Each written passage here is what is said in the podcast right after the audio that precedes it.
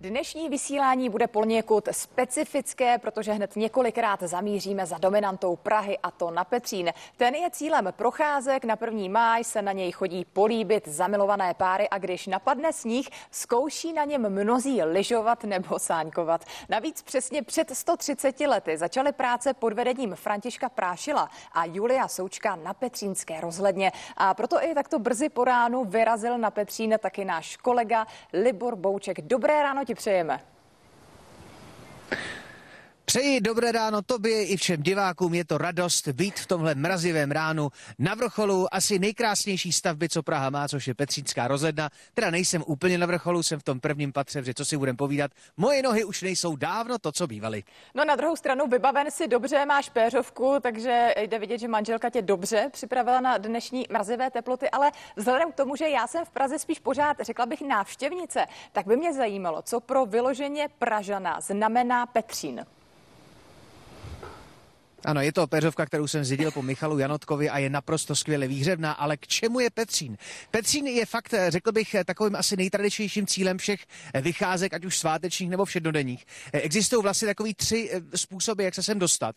Řekl bych, že ten nejvíc adrenalinový způsob, tak to je ten, že člověk vyrazí od německé ambasády, to znamená ze severní strany. Tam je takový drsný, člověk prochází lesem. Pak je ten konzervativní, eh, ten je z té východní strany, že člověk vlastně míjí eh, tu lanovku. No a pak existuje ten, který je nejstarší a to je ze západní strany, že jdete od brány borců a od eh, Strahovského stadionu. Ale eh, tady je úplně všechno. Je tady kus divočiny, je tady obrovský kus historie, je tady eh, spousta atrakcí, co člověk může dělat, eh, je tady obrovský kus romantiky, protože ta socha Máchy nejen na 1. máje je cílem všech párů eh, jakýhokoliv složení, ale je to opravdu, řekl bych, tradiční výletní místo, který navíc dokáže vždycky překvapit. A ještě jedna věc, má to takový velký mladistvý rozměr. Já si pamatuju, že když když jsem byl teenager, tak člověk prošel v romantice Petřín a skončil eh, tady v hudebním klubu na Strahově, protože tady byly vždycky koleje a e, progresivní muzika, e, ta tady byla naprosto jasnou součástí večerního dění.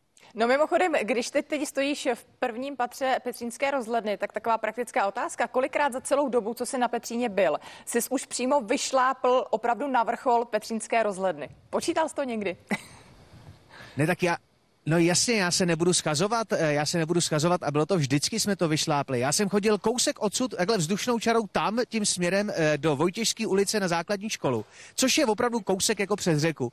A vím, že tak jednou měsíčně se sem vždycky přicházeli a byla to součást prostě vyběhnout ty schody nahoru, eh, tak to byla taková hezká tradice a všichni jsme to zvládali. To byla ještě doba, kdy děti chodili do školy na prezenční výuku a v té škole milé děti byl dokonce i tělocvik. Takže tohle jsme vybíhali. Naposledy jsem to vyběh se svojí manželkou, zhruba tak před třemi lety eh, a eh, byl to silný zážitek, ostatně jako vždycky. Nahoře to fučí a i když to vypadá jakoby uh, ma, malý, jo, ta věž, je to přeci jenom, jenom pětina Eiffelovy věže, tak pořád je to vysoká dominanta, i když to není největší kopec Prahy. No tak příště už to vyběhnete společně i s synem Albertem, ale ještě jedna věc. Ty samozřejmě jsi nevyrazil na Petřín jen tak, protože by se doma nudil, ale budeš nás z něj přímo informovat. Tak co všechno dnes uvidíme? Je to tak, nejen já, ty jsi to správně zmiňovala. Dneska je to 130 let od chvíle, kdy se, řekl bych, vůle nadšenců a stouhy potom mít v Praze něco unikátního, se začala Petřínská rozhledna stavět. To znamená, zhruba za eh, nějakých 15-20 minut eh, vám představíme ten, eh, to historické pozadí té stavby a proč vlastně vznikla a v čem je tak unikátní. Dotkneme se i těch významných okamžiků, kdy třeba tady došlo ve 30. letech 20. století k obrovskému požáru. No a dokonce existovala jedna taková taková snaha eh, celou tu rozhlednu zbourat. A ta snaha byla eh, strašně blízko realizace. I k tomu se dostaneme, no a to není zdaleka všechno, budeme připomínat eh, další rozměry a hlavně, jak bude vypadat i ta oslava těch 130 let. Takže ten program je bohatý. Já zmrznu zhruba tak v 7.50, ale diváci nemusí mít strach, protože po mně nastupuje Vladimír Procházka a ten nepřežije úplně všechno. Mimochodem na Petříně teď začíná trošku sněžit. To jsem se právě ještě v rychlosti chtěla zeptat, eh, když tě máme po ránu, tak to v terénu, tak jaká vůbec byla eh, cesta, silnice, průjezdné, všechno v pohodě?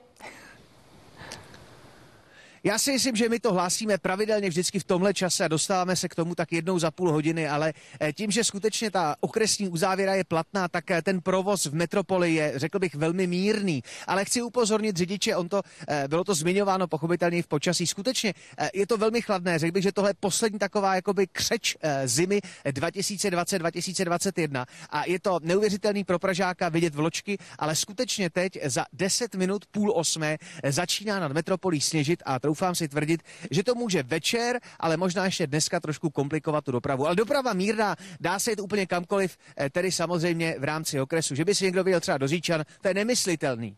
Libore, moc děkujeme za všechny informace. Za chvíli se spojíme konkrétně za necelou půl hodiny opět z Petřína v Praze. Díky moc.